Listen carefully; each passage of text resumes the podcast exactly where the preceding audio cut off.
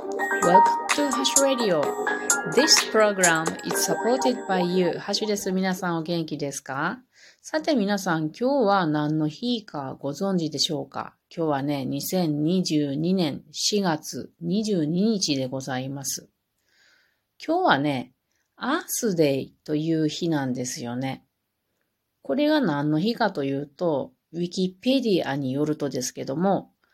ワースデーは地球の環境保護への支援を示すための毎年恒例のイベントということで、初めて行われたのは1970年の4月22日ということで、もうかれこれどうかな、50年ちょっと経っている古いものなんですね。で、現在では世界中で幅広くイベントが開催されており、2022年今年のテーマとしてはですね、invest in our planet これは私たちの惑星に投資をであるということです。で、私別にそんなにね、アースデーって毎年気にしてないんですけれどもね、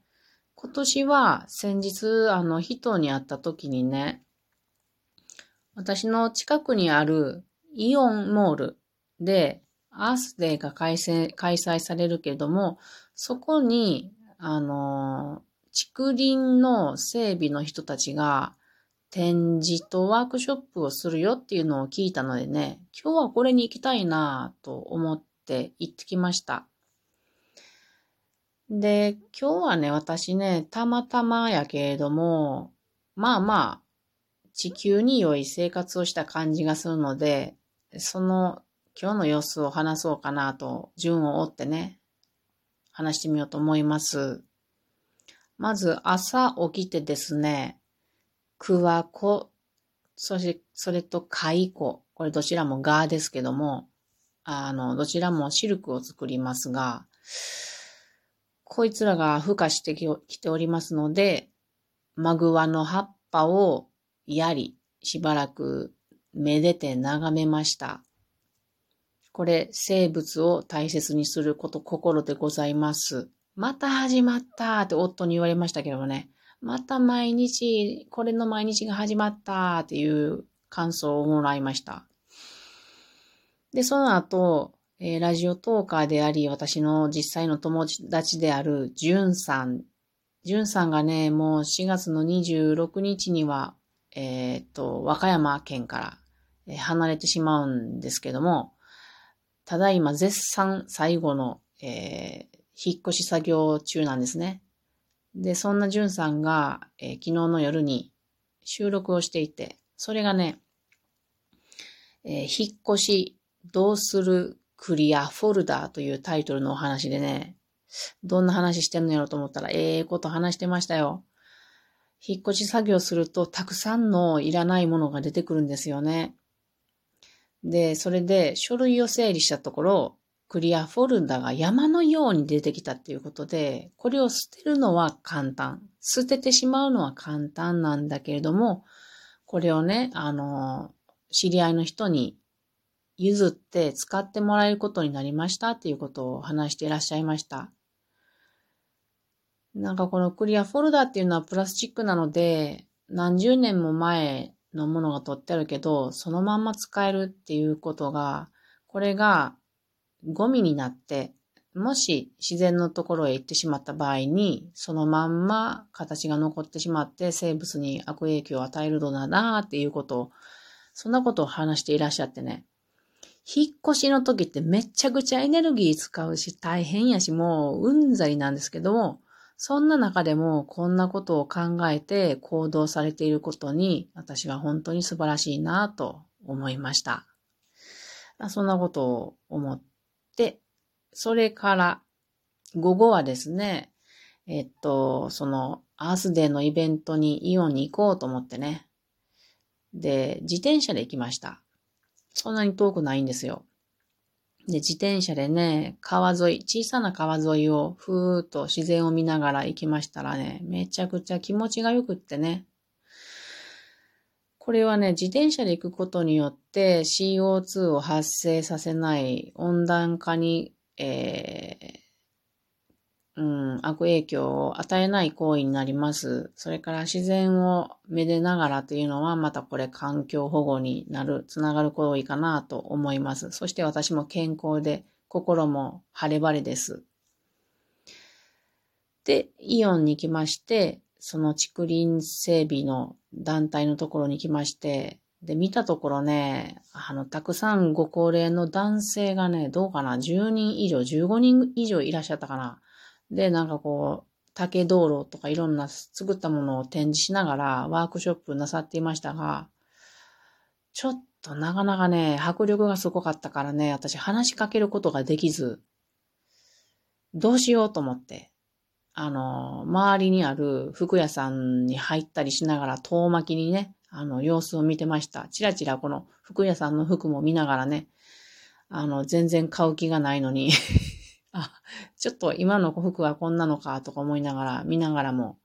全く一つも買いたいものがなく、その、竹林整備の団体を見ておりました。でも、ここで帰ってしまっては、なんか、なんかもったいないよね、やっぱりとか思って、これもいっぱいいろいろやめようか、帰ろうかとか考えましたけども、しゃあない。これはもう話しかけてみようと思って、話しかけに行ったところ、え代表の方が出てきてくださって、え竹林整備に興味があるんですけども、っていう話をしたら、うん、あの、ホームページもありますからね、とか、え見学でもよかったら来てくださいということで、あの、一応自分の名前を伝えて、そんな感じで、一応アクションを起こして、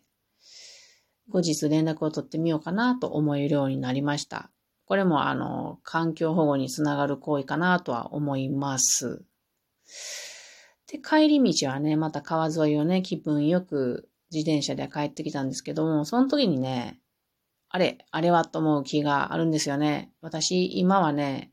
桑の木にあのアンテナ張ってますから、マグワか山グワかわからんだけど、あれは絶対にクワやって木があったので、川沿いに、えー、近寄ってみたところ、多分ね、山グワなんですよね。で、山グワの実が結構もうついてました。まだまだ緑やけれども。で、えっ、とね、山グワっていうのはね、あのー、私の飼っている蚕にはあんまり良くないんですよね。食べやんことはないんやけれど、成長があんまり良くないです。多分繊維が硬いんだと思うんですけども、消化しにくいのかな。で、山桑のその木をよく見ていたら、自然の、あの、桑子がね、その木に卵を産みつけられているのが帰っていて、たくさんいました。で、私とこの桑子は、本当に生まれたばっかやから、どうかな。3ミリぐらいかな。まあ、黒い、黒い埃みたいな感じなんですけど、そこの桑子ね、もうね、大きくって4センチぐらいあったりして、激びっくりしました。可愛かった。さらいたかった。めちゃくちゃ可愛かった。でも私の家にはクワコちゃんの卵がいっぱいあるから、あの、そんなさらうことはせず、うん、眺めてきました。私ね、この家にある卵は、卵のクワコちゃんは全部帰ったら自然界に返そうと思ってるんです。えっと、卵を、卵じゃない。クワコちゃんをさらってきた、えー、クワの葉っぱに返そうと思っております。ちょっと大きくなったらね、卵から変えてちょっと大きくなったらね。で、えー、なんか思いを馳せましたね。一年前の私は蚕をまだ買っていなくって、蚕を買うっていう話も確かまだない時期で、その頃ってクワに興味ゼロだったんですね。山グワなのか、マグワなのかとか。で、かなり去年は研究をしたのでね、クワに関しても調べたし、蚕に関してもいろいろ調べたし、YouTube もいろいろ撮ってたし、随分いろんなことを学んだなっていうことを振り返っておりました。でもやっぱりね、山グワとマグワってまだまだわかりにくいので、これからも研究を続けていきたいなと思いますね。で、そのうち実がね、ついたらわかるんですよ。実がついたら、山桑は、あの、花中って言うんやったっけな。えー、っと、まあ、花の柱って書くんやけど、こう、繊維みたいのが長く出てんのが山桑で、マグワっていうのは、花中が出てないはずなんで、それでわかると思うので、それでこれは山グワであるかマグワであるか見分けておきたいなと思います。そして食べたいと思います。その実って多分、いっぱいのついてから、ついてたから、あの、取ってジャムにしたりしたいなと思っておるところです。そしてその後また川沿いで、川沿いを自転車で、えー、家の方に向かって、今度はコミュニティセンターっていうところがあって、そこに学習室っていうのがあるんですね。で、ここで私は竹の勉強を2時間半ほどしてきました。なぜコミュニティセンターで勉強するかというと、やっぱり自分の家よりも集中できるっていうのもあるん、もちろんあるんですよ。これ大きなことなんですけど、もう一つの狙いは、他の人と一緒に空間をあのシェアすることによってエネルギーが省電力で進むっていうことが結構これ大事なことやったなと思うので、このコミュニティセンターでの勉強っていうのは、すごくいいと思っております。というわけで、今日は私はイベントには一応まあ参加はしましたが、自分なりに環境に配慮したアースデーを過ごせたなと思います。というか、私にとっては毎日がアースデーですけどもね。まあ、車に乗ることもたくさんありますが、なるべくこの時期っていうのは自転車で過ごしていけたらなと思います。というわけで、今日はアースデーの過ごし方を話してみました。それでは皆さん、またね